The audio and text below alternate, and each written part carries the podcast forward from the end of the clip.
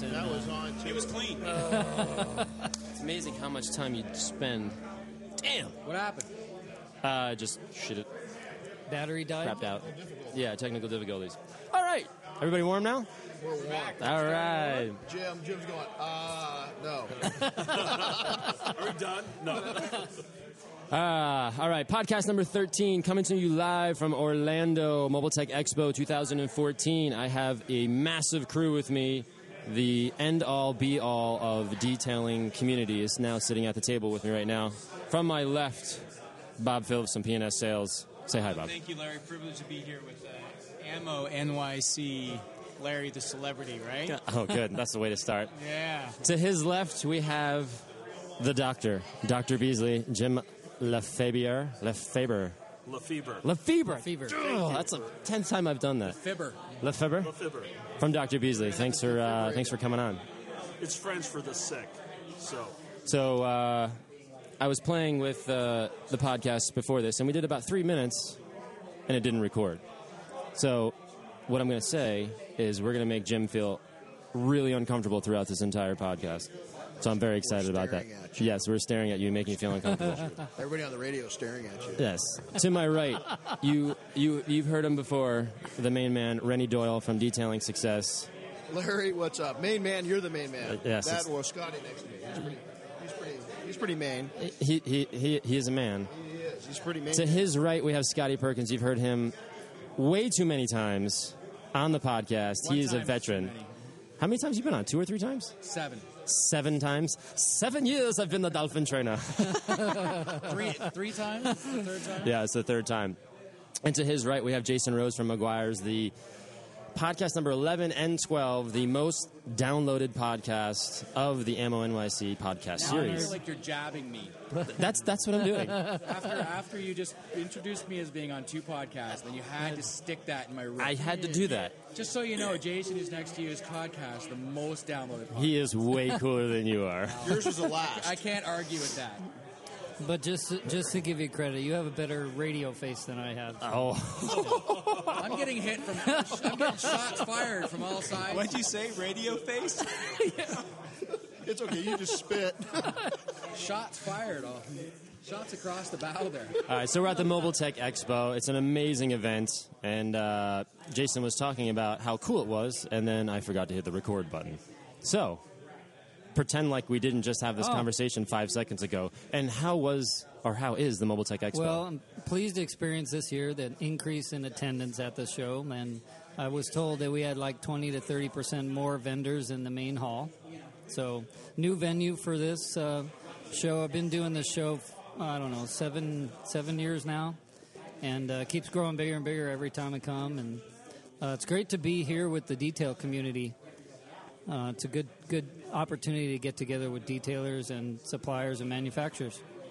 it's yeah. super exciting. And uh, yesterday, I'm going to focus right on you, big man. I keep looking at you. Jim uh, did a really cool seminar. Give us a brief uh, recap of what was going on there. Basically, we talked about branding and customer experience for a detail shop o- owner and how to be successful in increasing your profits and revenues. He's Yeah, getting a massage at the same time. you. Massage. You're We're loosening him up. massaging me. Come on. Um, just helping people that uh, de- detail owners improve their, their their customer service experience. Yeah, see, that's what's so cool about Mobile Tech Expo. You can come to, there's, I don't know how many, 60 classes? 50, 60, I- Oh, at, yeah. at least. Yeah. And everything from marketing and branding and Jim's, uh, Jim's seminar, all the way to Jason Rose on how to remove defects. And Bo- and uh, Mike Phillips and everyone you and Renny had what was your uh, cl- class Well, it was about? basically it was kind of off off canter a little bit where we talked about uh, kind of the personal side of detailing of uh, what it's going to take personality wise and uh, bringing your personality uh, and and your personal life into detailing and making sure that while you're building a business you're building a life because how many of us are addicted to entrepreneurship and we kind of forget about the happiness and uh, it was and a weird balance, message. you It was know, cool, but- balance, balancing work it and was what it personal. was, yeah. and it was something you know. I actually had a really different presentation made, and I was I was over in Europe, and I kind of connected with my 15 year old daughter, and uh, I changed it. I, I completely pulled it apart and put it in a new direction. I think from the sounds of it, it, it touched some people. So. Yeah. And it obviously, Scotty touched you because you're now touching me, and I don't like it. This is gonna be good. We're digging on Scotty. I'm getting angry now. Oh, here we It's not go. Here be we good go. for anybody.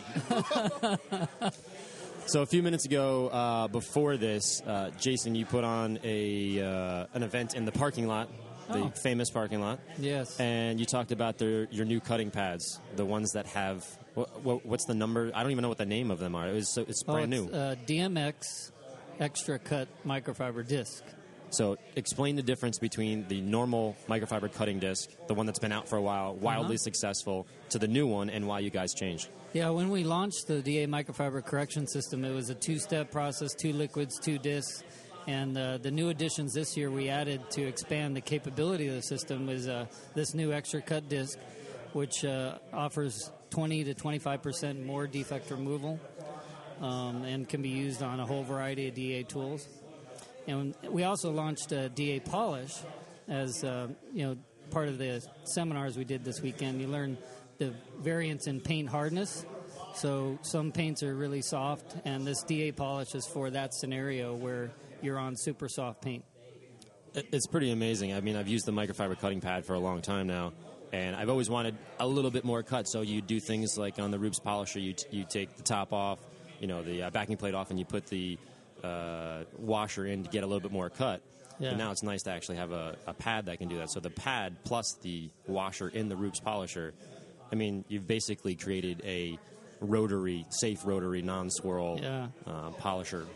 You know, It's so interesting you say I'm using more- air quotes on the radio, by the way, which a little more cut. I've been been in this business, you know, over 30 years, and it seems like we've always wanted just a little more cut. Give me a What do you little think about cars? The cars are the same way. We, if we could just get like Just 10 more little more, horsepower, yeah. we're going to have 800 horsepower. You can do absolutely nothing with on the road. Good. It's like, mean, Pretty, uh, pretty soon we're going to have a compound that polishes, and it, we won't have to do anymore. You Or- know? Well, or or we're going to turn every car into DeLoreans, you know. This- Rip this is all true. The paint off. Some th- people this- are doing that. this leads me into something. In one of your seminars, you talked about, uh, what was it? I can't even remember. The uh, smart paint or uh, whatever paint.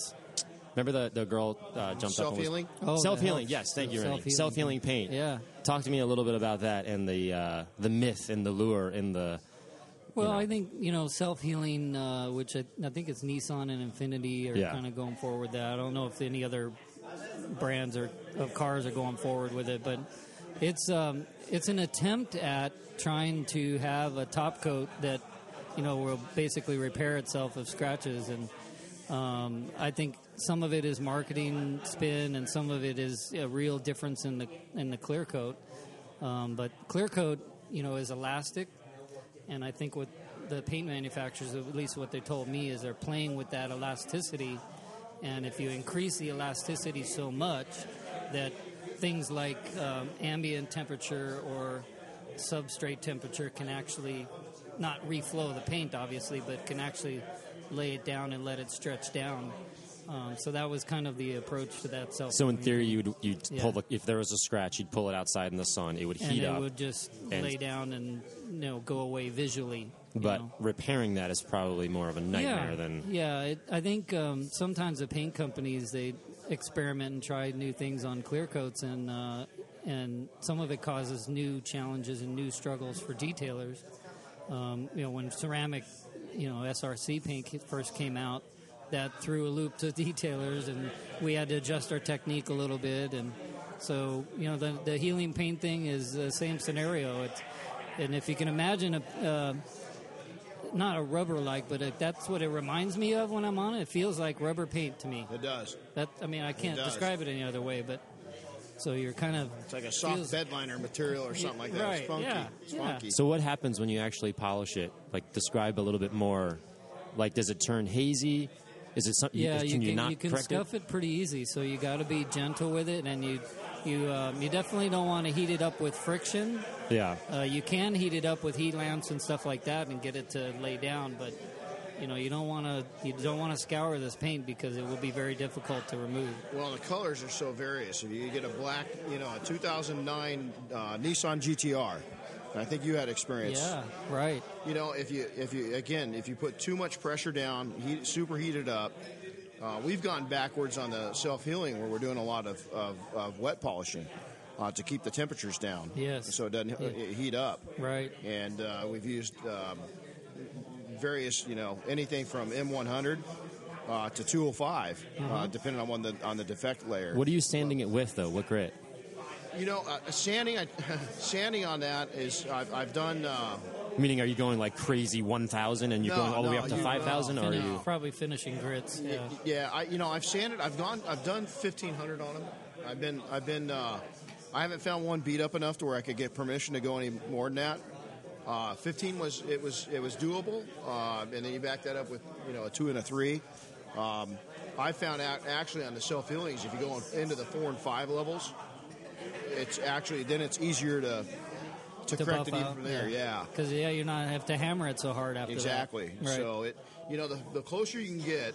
I mean, if you got really heavy defect uh, that you got to remove, uh, key scratches, stuff like that, a compound's going to probably be in call. But if you if you're just taking swirls out, there's a better way to go about it. You're really only having to go with. Your, I, I changed my pad up, so I'll go with a a, a, a mild product and a semi-aggressive pad, and then back myself back out exactly. I mean, that's the adjustment you got to make on that paint. Yeah, and you, we were having dinner the other night, and you were mentioning something. It just came to me now. What was it? The cruise or something? That story was pretty yeah, amazing. the- you know, the, the whole uh, a lot of Detroit, and I think it's going to be worldwide. Is um, we're uh, we're going to see we're going to what they're calling low tech paints at the manufacturer level, to where they're going non baked. Um, they're Yeah. taking and and, and and and getting energy out of the factory. And Jason, you'd be what, what are they currently baking cars at, at in Detroit? Oh, 450. Yeah. I mean, high temps. So Three- now- 380, 450. Now you're looking at 125, maybe 145 for a very short duration. Yeah. Uh, but the paints are thicker, um, and they're they're you know so far there's a little more dirt in them than than what we're used to seeing. Um, but and I, Larry, I almost feel like I'm not looking at you. No, but, that's uh, fine. You know, uh, but we're seeing a little more dirt. But This is there's your best side, by the way. There you go. There you go. uh, but there's there's uh, you know it, it, it's again if we go back you know some of us have been in this trade long enough we remember the transition from uh, single stage to clear clear coats, coats, yeah. and it was going to be real problematic and it really wasn't for the savvy detailer uh, these new uh, non-baked paints. Uh, it's just a new it's a new era and we've just got to adjust to it. Yeah, and you were talking a little bit about how it saves a half a million a month in Yeah, we were like given- heat yeah. cost or something. Exactly. We're we're we've got a little in with with Chrysler uh, and GM, and they uh, they were telling us that their energy cost at a plant that they've switched this system over to, that it can save them a half million dollars in utility cost a month. Yeah. That's a lot of that's a lot of loot right there. It is. So I, you know, I'm, I'm sure from their perspective, the money savings is part of it, but the energy savings on, on on the green side of it's not a bad idea. I don't blame them. I'd do the same thing. Well, and uh, for car car manufacturers, the paint booth um, represents kind of a bottleneck for them. You know, things move along fairly quickly, and it gets to the paint booth and slows down. And if they have issues, then they got to pull cars off the line, and so they're all constantly looking for ways to speed up. You know, paint drying. For You know, sure. Just kind of kind of get that process down faster. That's it. You know, I, you know what I think we need to do. Jim's sitting here watching. I know we need to put pressure on him. Yeah, we, need haven't to get- spoken to him. in need to get Jim. We need to get Jim. Look at that. What's your favorite color, Jim? Do we ask the manufacturers? They're painting these cars, and then they have to be buffed right after that. Yeah. So what are they doing with these these scratch resistant finishes? There, you know, Nissan on that one, we, we had the opportunity that my next door neighbor owned a uh, series of Nissan stores, and in 09 when the when the GTRs came out, um, their uh, recon department buffed them up to put them onto the uh, on the showroom floor, and couldn't get the buff marks out. I mean, it was it was bad. It was really bad. Um, it was about a two day learning process for me to go in and, and, and, and just do test spots and everything else. I'm And sure- the way you solved that was doing uh, wet sanding. no, we, we actually on those were able to correct using a combination. Back then, uh, if I recall, this is you know 09. Um, we had uh, I think what ended up working was a, uh, a relatively a 205, and then going up into an orange pad, uh, and it was we, we slowed the speeds down, we slowed the pressure Yeah. down, and we, Yeah. we we we micro it was micro sized areas uh, that we polished. and so and we damp we damp polished. And Jason, Yeah. you probably Scotty, did you have you done much damp or wet polishing? You're you're younger than me, so Not that much younger. no, yeah, that was, just better looking. you are you are. Um, no, we haven't really messed around with it that much, but And, I, I'm sure, I'm sure Jason. Uh, you know, back in the day, it was uh, wet pol- wet polishing or, or wet compounding was was there was kind of a rave for a Yeah. while back in the 70s and 80s. But that's how we, we went about it because we didn't know any better. We don't we, we can damp polish now on the on the self healings. Um, it was such a mess in 09 and it was brand new that we, we, we literally wet the whole car down. I mean, we kept it wet Yeah. because we're having so many problems. Yeah. Jason, I got a question for you. You were oh, talking Oh, about sure. self healing clears. It was interesting to me. You're saying that, you know when it gets to elevated temperature, it heals. How does that how does that clear coat perform in the Arizona sun? I mean, I mean the No. surface temperature of a clear coat in the Arizona sun gets up to what? Oh, 180, yeah. I was gonna say- 200. Well, you did a whole seminar Oh, yeah, on, on can get environment, and that was one of my 20 big questions. 20 or 200 plus temps on the hood. I thought what was yeah. interesting is you're saying it's Yeah. going to heal at you know 120, 130. I mean, is it so it's going to flow off the car? Yeah, I don't think so. I don't think Yeah. it works that way. But uh, to be honest, I don't have a lot of experience with that clear coat. I usually get involved when a detailer has gotten themselves in trouble and then they start calling people for help. And I'm usually, my experience mostly with the self healing pain is on the phone, trying to troubleshoot and coach, you know, detailers through repairing some damage that they put into the clear. And uh, I, to be honest, I don't, I don't recall any calls at all from a detailer in the desert states like Arizona, Nevada, New Mexico. I don't recall it ever getting a call. So maybe, maybe the paint uh, takes care of itself. exactly. You don't need to detail it. It's just smooth all the time because of the heat, right? I have a question that just came in from the precarious guy kneeling behind the uh, the table there. Richard Lynn, we'll, we'll get him on too. His question is uh, talking about self healing paint. Self healing paint loses healing, uh, I guess, ability after two to three years, then becomes rock hard. What do you do after that? What do you do then? Ah, that's that's a new one to me. That's information. Do you have the answer to that, know. Richard Lynn? It just be yeah. So essentially, you know, the self healing paint. come back. We had a we, had, we we've got a 2009 that we that we maintain on a regular basis, and and Richard hit it on the head. It, the dynamics of the self healing does change. Um, this one goes into uh, the, the particular car. Uh, the particular car that we're, we're talking about goes into the desert, so it's down in Palm Springs for part of its life. Uh, very hot, and it it has it has gotten a lot. It's it's more brittle. Now, when that car was brand new in 09, you could actually take and dig your fingernail on a, on a warm day. You could you could, Oh, you yeah. could dip, ding it just a little bit. Yeah. You could put pressure down on the paint. Now, to Richard's point, is that it's you know five years old, four or five years old, is that, that you, you you can't do that anymore. Not, yeah. But when it's hot, I'll play with that this summer when we get it back up there. It's you know it's down in the desert right now. When it's warm, it'll be interesting to see now that it's four or five years old what it will do on a hot day if it's still pliable like that. So that, that's interesting, Richard. But now this clear we're talking about, um, you know, percentage-wise, it's actually not on a lot of cars. But you know, we're talking about it because it's an interesting issue that's come up. Well, Nissan changed it 2011. It's Yeah. it's no longer we don't we don't have to worry They about it backed anymore. out of it. Yeah. Uh, Why do you think I they did- did that? Just massive. because they couldn't everybody- fix it. Well, I've got an interesting question with that. Do you remember the uh, self-healing paint that they had on these things in Infinitis back in the early '90s? early '90s. Um, We, we had some issues. I opened my shop in '93, and we had uh, several Infinitis come in that were just awful, wrecked, and we couldn't do anything with them. With the supposed self-healing paint, where customers would come in and say, "Well, this is supposed to go away on its own," and it never did. And the paint was just brutal. Even back in 03 is is uh, Honda had a uh, and we just found it on a Porsche on a 2014 Porsche is they have a uh, tinted clear o- over the, over, the yeah. over the top. So you've that. got a clear coat that, that's tinted Yeah. and the tint comes off. So we, Yeah. we just had a uh, So when you're buffing, does it feel like you're doing a single stage, or does, well, does it not actually not quite as much color comes out on these these Yeah. tinted clears. You get just a little bit of color come out, and then that's that's getting more popular. There's a lot more tinted clears coming out. and it's really that the, the, the, to get that to get the paint right. It's a serious challenge.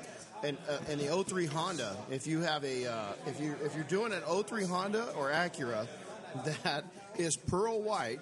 We had one of our guys in Arkansas call me up and he says, "Hey, I got a little problem. What do you know about the 03 pearl white Hondas?" And I said, "Uh, it's a tinted clear and it comes off." He says, "I now have a pure white snow white door."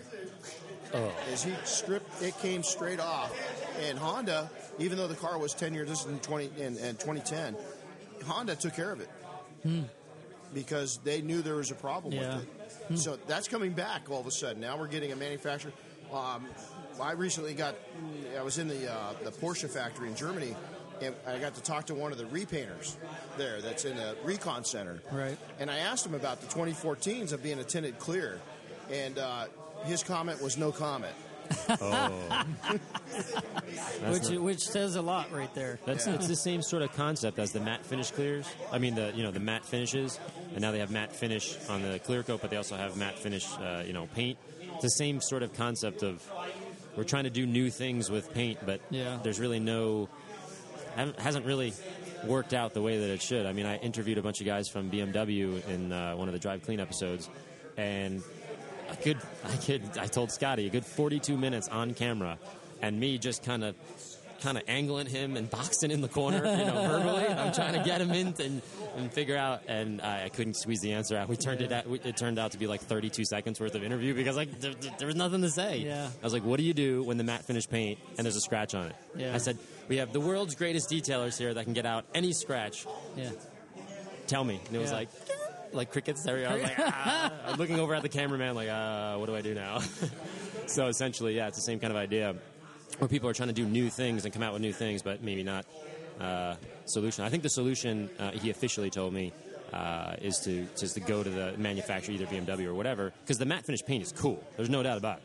It's it's an awesome looking. It, it does offer up a kind of a unique, different look on a car. doubt. And one of the themes at SEMA, and I know we're at Mobile Tech right now, but at SEMA, it's, I was amazed at how many cars had contrasting paints, like matte and gloss, Mm-hmm. on the same car. It seemed like a major trend. It does. Well, you know, and it's, if I may, you know, mention a company, Dr. Beasley. I was just about- was- Dr. Beasley's of Chicago. I just Illinois, saw that. has got a Do we know anybody, Dr. for, uh, Beasley? matte finishes. talk talk a little bit about your paint, uh, your matte Well, paint first, I, finishes. I'm amazed when we were talking about these uh, scratch-resistant finishes of shiny cars, how little the OEMs and the paint makers they don't share with us. Yeah. we've had the same thing with matte. I mean, what do the man- manufacturers say about matte? How to take care of it? Not much. Sometimes they just say clean it with water. Yeah. you can't clean a car efficiently or well with water Only. and only. Yeah. And um, but these paint makers, they have this information, but they're just not sharing. It's not trickling down. You got to go on the forums and read and figure out what yeah, the problems and are we're in trying reverse. to, we're detectives. We're working backwards on how to do all this. totally, absolutely agree. So, the key thing for matte is to protect it, so you don't have those scratch issues, staining, etching, and you got to make sure it's protected. Um, it's more about being preventative Yeah. than reactive. And at the end of the day, uh, for people listening, obviously you don't polish or do any sort of abrasive on matte finish. Good point. You can have a very polka dotted, uh, you know, car. You can have shiny, matte, matte, matte, matte, shiny, and you can figure out where somebody buffed a car. I'm sure that's happened in the past. I'm, sh- I think you said in your seminar you were talking about that. Yeah. Somebody, This, this is another question, just kind of go towards Dr. Beasley's. Uh, what about you know the new the new thing uh, is plasti dip? You know, a lot of people plasti dip in their vehicles. Have you? I, I haven't used your product on plasti dip. Is, have you? Have you guys played around with it yet? Um, many of our customers have played around with our product on that. And what's the beautiful about, thing about our product is it doesn't enhance. So with, with pla- plastic dip, it, it's an invisible shield. So as long as the protection is there, they've been very happy with the protection. That's and cool. it does work That's on cool. that. That's good to know. And it's not it's not changing the way the OEM wanted it to look. Didn't your pro? Didn't you get the matte finish? Isn't that an approved product for one of the OEM manufacturers? Yeah, I mean, our product has been looked at and approved by Hyundai uh, through their testing centers, and they tested several other matte products, and they liked ours the best. And uh, so we were awarded in 2013 in their Hyundai Veloster. Our product, our kit, goes in every single one of their cars, matte cars that they sell. that's awesome. And I just found out that they continued it. So 2014, their matte Veloster. So you're rich. So that's what you're telling me? well, three Who's percent. buying dinner? Actually, the, there's only three percent of people want uh, who order a matte Veloster three three percent get that car. All right. So Okay. Not a big number. Not a, not a huge number. We were talking though too. I thought it was interesting, collective amongst the group. We were talking about matte finish doesn't age well, so it's brand new. It looks wicked, right? I mean, it's like when it's painted right. The other thing we were talking about because if it's it's aftermarket and they get dirt in the matte finish, you can't solve that problem. So it's like matte finish that actually has to be. I mean, it's really got to be painted in a virgin factory, paint booth yeah. perfectly. Yeah. And then after a couple years, it kind of loses that matte finish pop, and it kind of looks I dead. disagree with you. Only Yeah. because it's been neglected. Oh, Just okay. like a shiny car, if it's Would been that be a Dr. Beasley's product we could use? Dr. no, Beasley. I mean, Yes, you, you teed that up well, products there, Bob. But it's just like That any other nice. car. It's just like any other car. You got to maintain it. Yeah. And if you don't, we have our product on cars that are three, four years old, and they look beautiful. That sounds to me like not, ele- not enough people are buying your product, Jim, to protect their cars, right? If we say his name one more time, Dr. Beasley, I get 10% of all sales that come off of this here. Let, let's let's keep talking on the Ammo NYC uh, website. all right, you're up, Bob. Tell me a little bit about um, solvent-based dressings versus water-based dressing. It's kind of like my big thing I love to talk about, and I know you're a manufacturer. Is that am I throwing you a softball or I just throw you a curveball No, you're not throwing me a softball, but maybe you could narrow it down a little bit. It's a big category, right? All right. Do you know that, like, in terms of the history of, you know, there was heptane and hexane, and maybe Jason, you know, I'm sure about this, and the the past of, uh, you know, it's a volatile chemical, so you'd put it on and it would evaporate, meaning volatile, and it would the shine would stay, the silicone would stay, but there was one massive downside. It was uh, carcinogenic and causing people to. Right. Uh, obviously, you're referring to the types of solvents that are used in the manufacturing of uh, solvent-based tire dressing Years ago. um, years ago, and and to, to explain to kind of everybody out there that solvent-based tire dressing is a blend of solvent and silicone. Solvent is the carrying agent that when you spray it, it gets on the tire. The solvent evaporates, leaving the silicone on the tire. I mean, it's a very simple concept. Manufacturers they color it typically blue and you know put a cherry or watermelon fragrance in it. Um, it heptane or hexane was very popular and is still used today. because it works. It just Because has a horrible downside. As a matter of fact, I got to tell you a funny story today on the show floor. I'm dressing tires. I'm like, this is a hexane dressing right here that I'm using. You know. Really? Yeah, because the thing about hexane, uh, you, you know, uh, you can tell it's automatically hexane because when you spray it, and it's got a very distinct odor. Yeah. Mhm. It's kind of a Yeah. sweet, you know, odor. Yeah. And then also, if you put your finger in hexane or heptane dressing and you pull it out, your finger is instantly cold. And the reason that's happening is the solvent is evaporating so quick. Ah. So, um, so typically, you know, as, as a manufacturer, it's not really responsible to use hexane or heptane anymore because number one, it's what our dad told us was white gas, right? So basically, it's extremely, extremely flammable. So really, today you want to use low vapor pressure solvents or VOC compliant solvents as the carrying agent. At the end of the day, the dressing is still the same, but the solvent evaporates slower. Uh, a lot of the benefits to companies, you know, is that you can ship it. It's not a DOT hazard. It's not necessarily flammable. So there's a lot of benefits, you know, to that to not use hexane or heptane anymore. But the problem is detailers, you know, high volume detailers love hexane or heptane because it evaporates so quick we don't get runs on the tire. This is true. This is true. When, it, when you know when I was manufacturing uh, a while back when I first started, I thought it'd be really cool to just take uh, like pure silicone, like straight out of the 55 gallon drum. Like, Yeah. I'm gonna be a gangster and put 100% silicone on my How'd that tire. work out? It didn't work out too well. so a solvent is something that actually transfers the silicone onto the tire. Right. I remember thinking to myself, wow, I just put like ten dollars worth of tire shine on each tire. right. I was like, I am a gangster right now. This is gonna be great. Yeah, it didn't work out too well. I think the cool thing about what you asked, that you asked water based, and I think one of the things the manufacturers over the last five to ten years, because of VOC regulations, they've had to direct their attention to you know water based. Prior to that, we just got lazy and we sold the same old solvent based dressing because that's what people would buy. But now, because of the cost of solvent and all those things, those things get more expensive. Uh, water is essentially free, so we can make a more cost-effective dressing. And water-based dressing technology has come a long way from where it was. Typically, Right. you know, we had just Right. water and emulsion dressings, and now we Yeah, have gels and all kinds of stuff that, yeah. that, quite frankly, um, you know, it, it's really a manufacturer's job to convince the detailer that these are better. They're much better. I mean, the old adage where, you know, I, I don't use a water-based dressing because it washes off my tire, that, that's gone now because Yeah. manufacturers aren't necessarily making, you know, 100% pure emulsions. They're making Yeah. gels where the silicone's encapsulated in water, and when you put it on the tire surface, the silicone sticks to the tire, and then the water just beads off and runs. So realistically, they're better in a wet environment.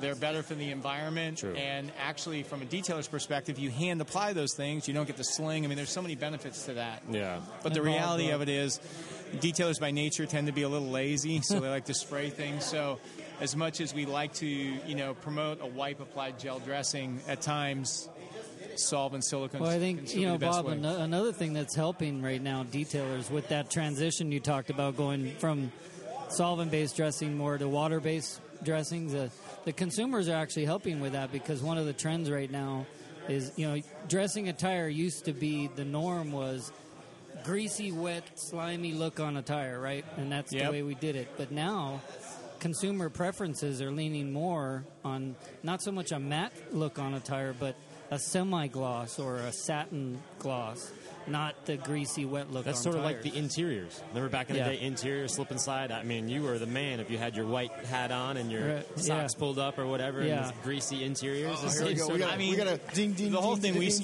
you, you want to ding, ding, ding, ding, ding, ding, ding. vanilla ice, baby. That's it. So it's about. There's a difference between you know uh, you want the car to look clean, you know, not dressed, right? So I mean, you know, you can typically, you know, the the the celebrity detailer, right? Oh, Who I'm sitting with here.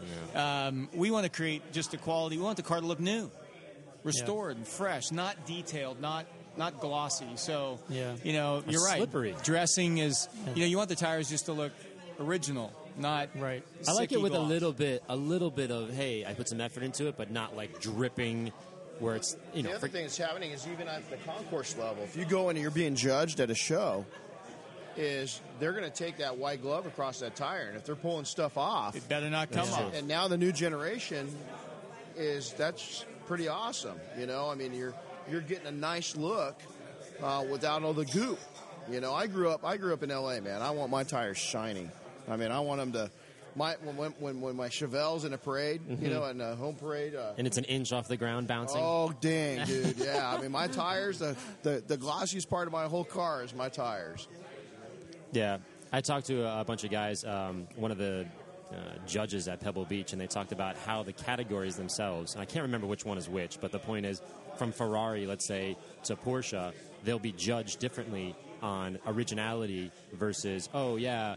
I think Porsche was the one that wasn't as original. Let's say Ferrari, they wanted patina, they wanted no tire shine, they wanted it original, but but not shiny. On the other side, I think it was Porsche, so don't you know? I can't remember, but the guy was saying, you know, we, we let things like that go. We don't mind to have, uh, you know, mind to have uh, you know tire shine on or whatever. So it really is based on you know if you're being judged or in this case personal preference. But You know, Larry, you mentioned something that's really important.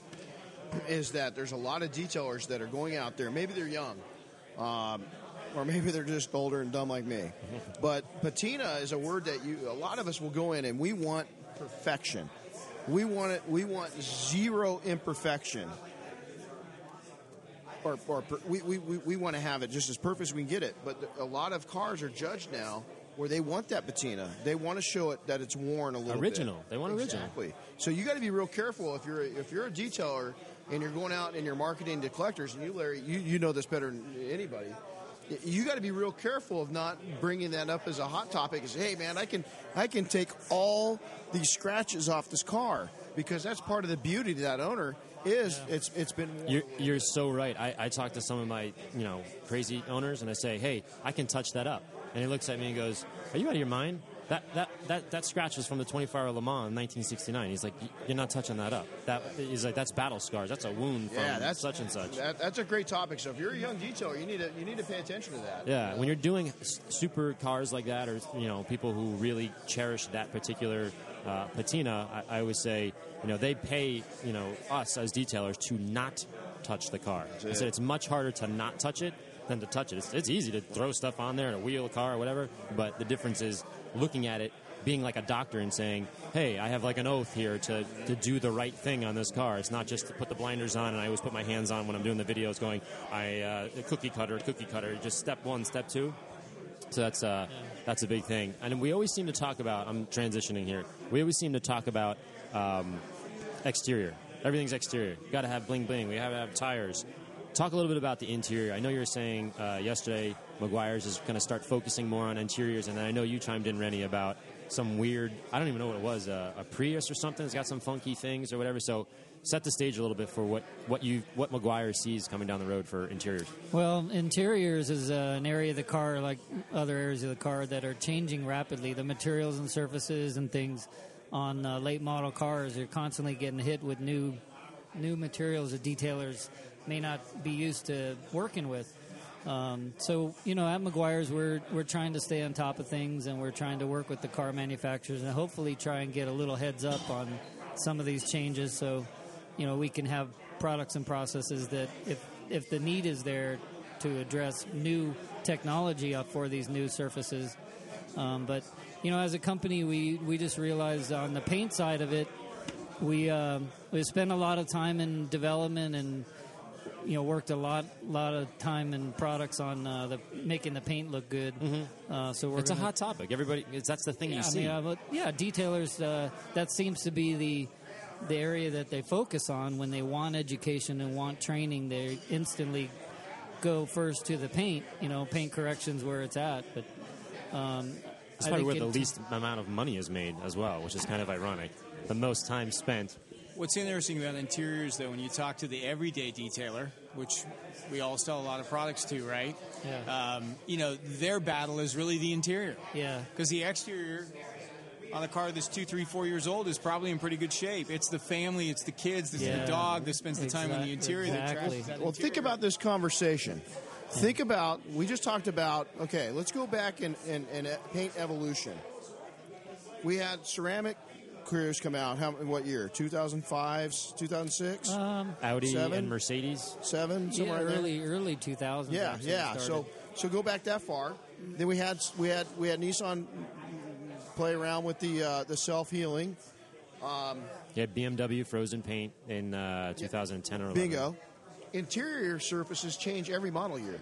But they're boring to talk about, except on this podcast. Yeah. so you know, it's, it's interior surfaces change with every model year. There's a new material in a car every model year, and it's more scientific to figure out how not to damage those interiors Yeah. at this point than it is scientific on the outside. That's Yeah. true. What was that paint that you were? T- I mean, the interior. I even You said know, paint. Jeez Louise. The interior. Interesting is uh, a 2013 Toyota Prius came out with a vinyl-ish, leather-ish interior, and immediately upon release, Toyota put an announcement out: do not use leather cleaner or conditioner on it Uh, because it gums the surface up indefinitely.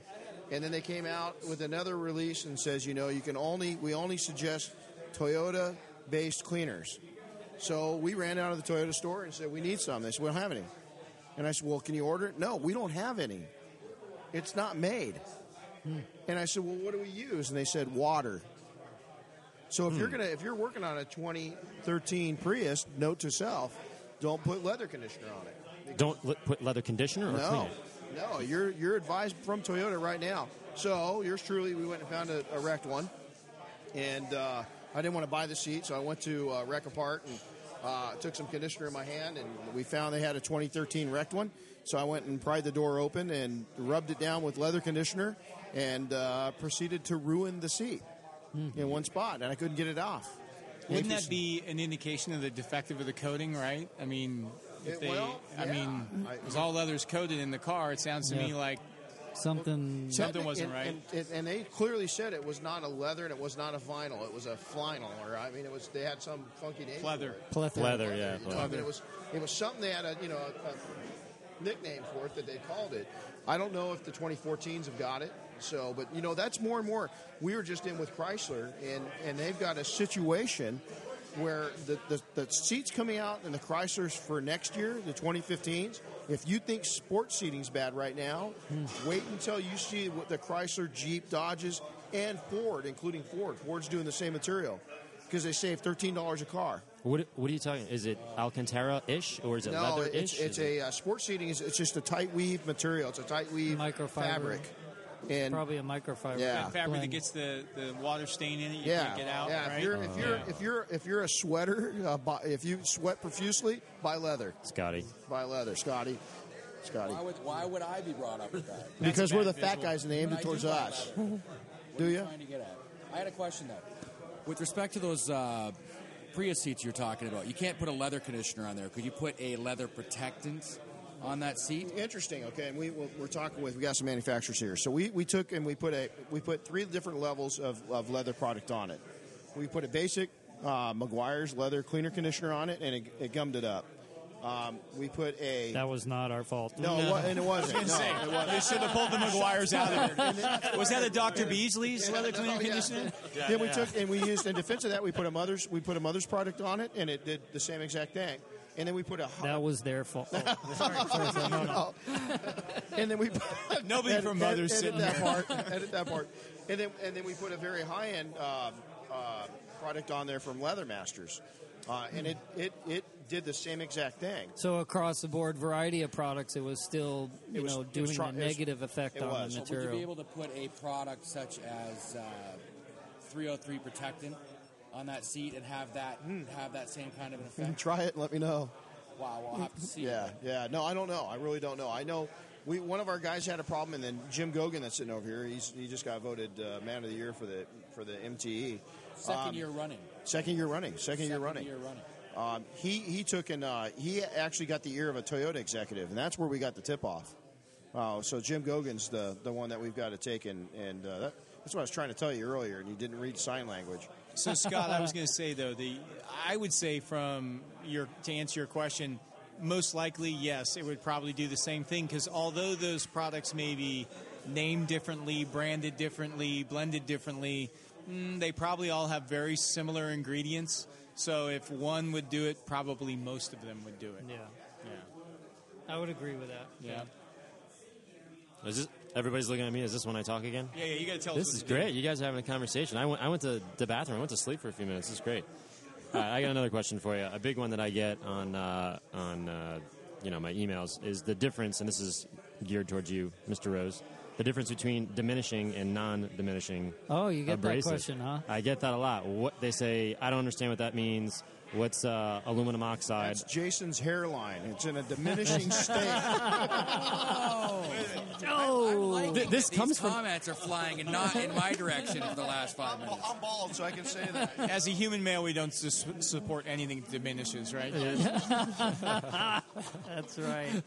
yes. Wow. Now, how do you even I don't- answer after that? Yeah.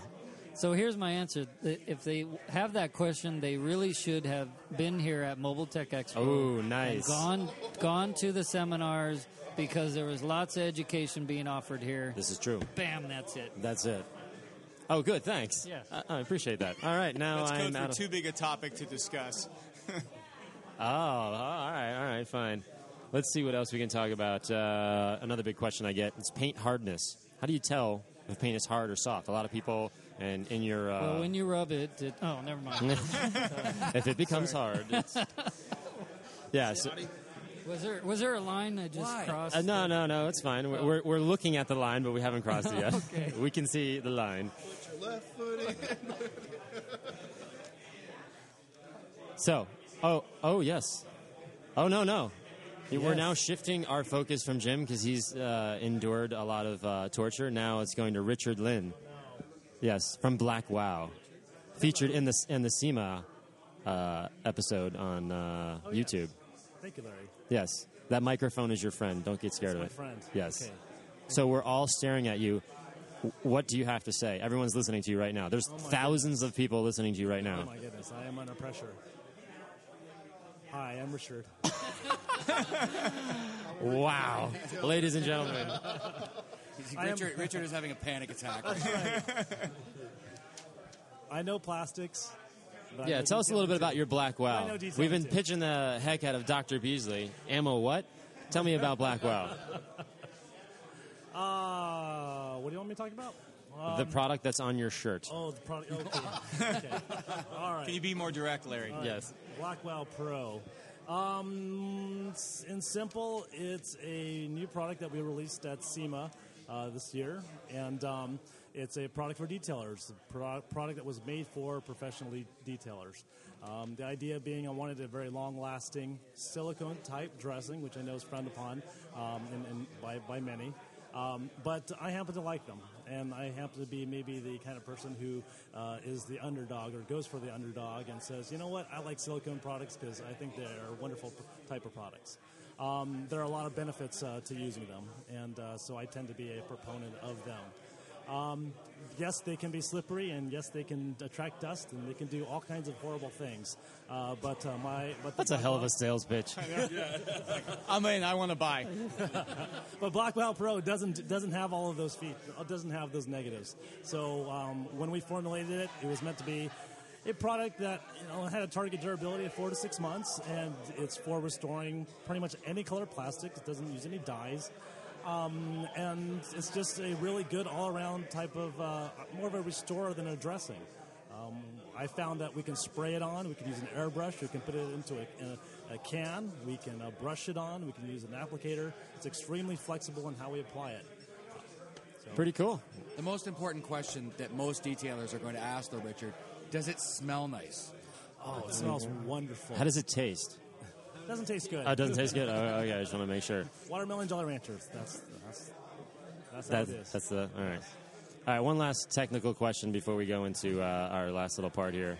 Again for you, and you have to answer this one this time. Oh. lighting.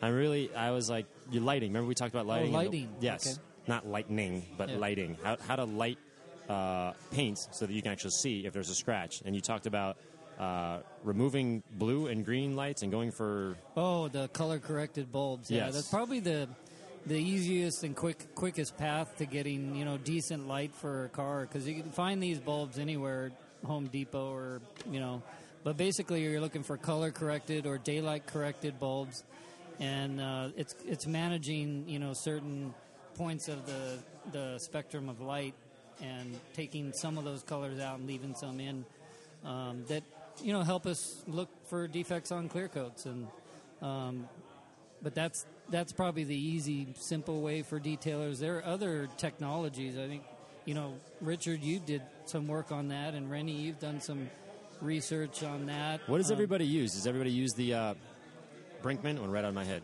You guys, are you a Brinkmann, Richard? What do you use? I have my own set of lights that, that we build. Uh, they're basically uh, 55 watt, uh, 7,000 Kelvin lights, the LED lights. Uh, very, very bright, very, very cold, hard on the eyes. Well, hard on the eyes, great for showing defects. Um, It's just like Renny, hard on the eyes. You see, you see what I did for you there? I was gonna, I was gonna toss you in there, and I saw There's a him. I was lot like, you know, what? There's a lot of fuel going on this fire all around the table tonight. We're Getting cranky. We need to leave. Yeah. I think at this point, Larry, you're going to start to receive some love back from the audience. You, you like hey, that? Hey, Richard, I have a question for you. So, Mobile Tech Expo, these guys got a lot of cool lights, right? Lights on stage. Oh, for dent guys. Oh yeah, for dent guys. I mean, how, are those lights applicable to detailing? Not really. I mean, the thing is that for most of the lights that we're, well, see, okay, 99.9% of the work that we do at the shop is all correction work. So we're lighting up swirls and uh, lighting up defects, and all of those lights, like you know, for at least for what I've seen uh, for the mobile work, it's all about casting a light, or you're basically looking at a reflection, and you're looking at the reflection so you can straighten out the, the paint. But it's not looking at the quality of the paint. Um, I actually found some interesting things. Is when I was building my lights, everyone has a reflector that's silver. You know, it's a that's just a standard reflective refle- reflector. Um, and reflectors are designed to spread the light. You have a bulb, and you want to uh, have a you know a parabolic mirror, mirror basically to shoot the light out, so cast further. But when we're looking at defects, we're not correcting. We're, we don't care about the light that's casted out. We're looking at the, the light source. The light source is reflected in the paint, and we're looking at the quality of the of the, of the paint in that reflection. So what I found was that um, with my lights, I actually powder coat the reflectors a, a white, a gloss white. Um, and I've done comparisons between looking at the same defects with a white reflector versus a silver reflector. And then I, you know, I went into Photoshop and removed the color and did different things. And you could tell that there were a lot more visible defects using a white reflector than a silver reflector. Um, a simple little change. Um, I learned but something you know, it's all about trying to enhance the defects. It's all about education, baby. Right? Um, so That's cool. That's So- really cool. So, Jason, you were saying no fluorescent and no halogen. Is that correct? Um, no, no. I, uh, fluorescents. I think if they're color corrected, they can they can work fine in a shop. 6500K. Yeah. So 55 to 6500K. I think what you're remembering, Larry, was my comment about halogens. I don't, uh, as when I'm detailing, um, I don't like halogens because they're a radiant light. They radiate the panel, and it actually, you know, warms up and heats the paint. And uh, I'm not a fan of that. You know, I don't want my panel radiated while I'm Who was, bucking we were on it. just having a conversation about the gas stations. Who, I don't know if that was this group, but you and I, Jason, Yeah. talked about it a li- Yeah, yeah. little bit. We just had uh, gas stations are going over to uh, low voltage 20, 30 watt LED LEDs. LEDs, yeah. And there's a gas station right near my shop, and they just switched them over. So when I'm doing a, a high end paint correction, I run the car down Take to the to the gas, gas station. station? No kidding. at night because you can see everything at night. You can see absolutely everything. So, um, it, it, it, there's some creative ways. The other thing, some some of the metal, metal halide uh, lights that they use in parking lots, especially uh, uh, older Walmart stores. Um, man, they're hot, you know, for all the reasons. But those lights are really good at illuminating because, to Richard's point, it's a pure it's a pure white light, and that's probably why you're getting such good results off of your off your reflectors. Hey, what's a if, if can we talk price on what your lights go for? I, I actually put my lights together for about $130, and the, the $130 price point was basically it's, it's a stand, it's a light that's ready to go to be mounted on a stand. The setup that I've developed, I mean, I, I actually I come from the video industry, so that's part of my background. So I have a lot of, of Manfrotto light stands, and I've had for well over 20 years that you know they work great they last forever. So i found a an eight foot column stand from them that allows me to position a light anywhere from the ground all the way up to eight feet high. And on this thing i can mount multiple arms and multiple lights on them. And i can also mount uh, c-stand extension arms to pull these lights and put them over the hood or over the roof of a car. Um, and with multiple lights i can mount a light down low and, and, and a couple lights up high. And so you have multiple light sources all from one stand that can all be adjustable. Wh- Which is nice because you get that angle. Because you can't. Look at the you can't look at the paint straight on. Right. Correct. You got to have it. You know, I mean, I've heard reports out there. You probably know. Uh, 20, 20 degrees, 30 degrees, 40 degrees uh, of angle, and uh, be opposite sides. So, Well, I've had the privilege of being at Richard's shop and um, experiencing those lights he's talking about, and they really do work. And you can see everything that the you know the detailer has uh, specific needs when it comes to looking at paint. It's not like off the shelf lights that you know. And, and what he's done is is kind of met the need with specific type lighting and uh, and a stand that accommodates flexibility. Uh, so it really worked. I've been in his shop and looked at the paint, and you can see everything you need to see. And it's interesting how you know detailers versus dent guys. They're all about lights. Completely different light But, yeah. setups. I- I different think- angles, different type lights, yeah, different PDR purposes. guys have like. Don't they have something over it or whatever? I'm not a PDR guy, obviously, but there's like a. it's, yeah. It's like a coloring. They have a stripe that's on there, uh, or fog board is also what they call it. And I mean, uh, yeah, they use that to see where the basically how straight the panel is. Just- So if there's dents in the panel, the, the, the, the line or the fog board's going to wave so that they know that when they're straightening it or when the panel's straight. Yeah, but they put something over the light, so it's like a little kinda I- I- diffused? yeah, Yeah, it's diffused, diffuser, exactly. Otherwise, it'd be right. blinding them, Yeah. and then yeah, that makes That's sense. correct. It's pretty interesting how both of our industries need light, but completely different. And I've ways. looked into using their light and their light stands. They have some pretty innovative light stands that are for mobile use, um, but they tend to be for our needs where we need to mount basically heavy lights at different angles. Because I found that if you take a light and you mount it, um, say. Uh, Let's say you like it lighting up the side of the car and you have a traditional work lamp.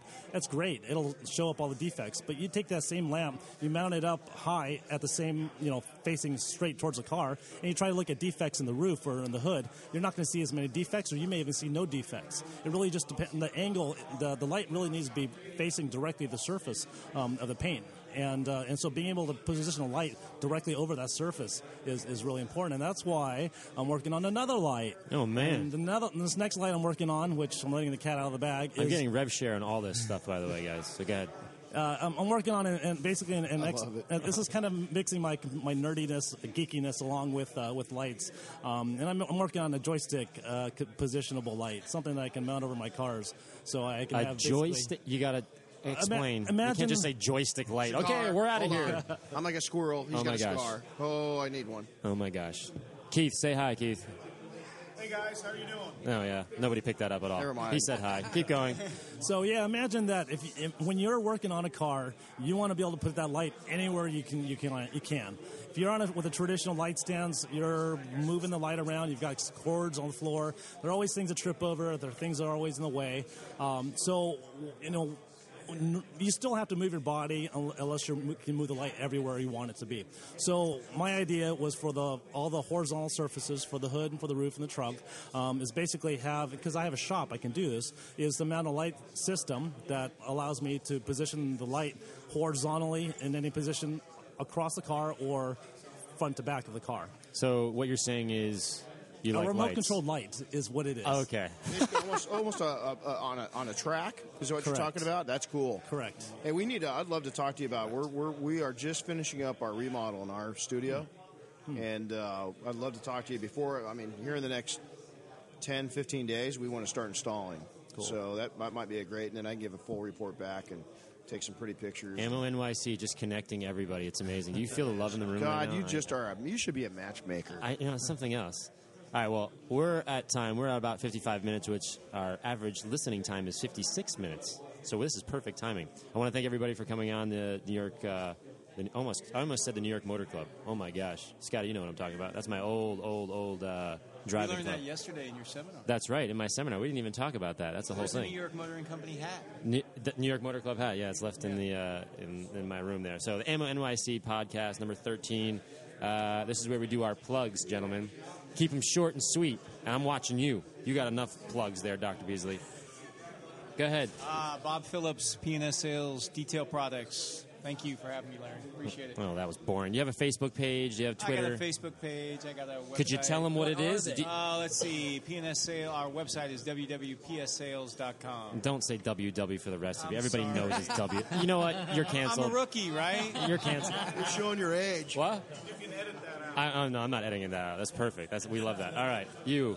You can only say Dr. Beasley once. Go ahead. That's all I'm going to say. Jim Lefevre, Dr. B- Beasley's. Search Matte Paint and you'll find me. That's true. That's true. All right, Richard Lynn, go by Octane name, Octane Guy on the forums. Showcardetailing.com is my website.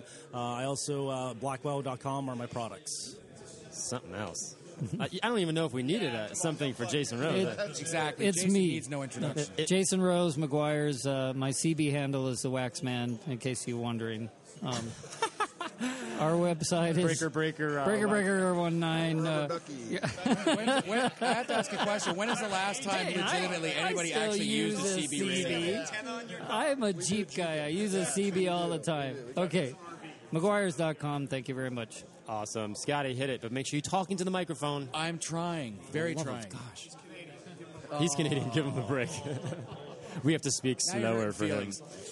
Scotty Perkins, Scotty Shine Shop, London, Ontario, the center of the detailing universe. Oh my God! And 2014 International Detailing Association Detail Shop there of the Year go. award winner. I'm putting music over that when you go. and then Renny Doyle. www.shineshop.ca. That's good. Hey, Renny Doyle, uh, detailer of Air Force One. Uh, we train. DetailingSuccess.com. We'd love to talk to you about your future. Yes, if you want to get trained, Renny's the man. Didn't say trained at what, though? Uh, that, that's true. That's true. Where you're in uh, California, right? SoCal. and Richard, you're in California, I'm uh, in Orange County. and Jason's in California. Yes. Yes. Dr. Beasley Chicago, Illinois. and Bob, you're in where? San Francisco, California. Yeah, nobody heard that. That was San Francisco, California. And of course, ammonyc.com. You can visit me at ammonyc.com. I want to thank uh, TST, The Smoking Tire, shoutengine.com, jalopnik.com. Make sure you uh, check them out. We have a, a Kinja page on there, so anything that I post on YouTube gets redirected to Jalopnik, which is super helpful. Thank everybody who's uh, involved, and of course, the Mobile Tech Expo. Kevin, he's been super helpful for us, uh, putting a bunch of things on here. For uh, ammonyc.com, I th- want to thank everybody uh, for listening, and uh, we'll be back next week or every two weeks with podcast number 14. All right, we're out of here. Thanks, guys.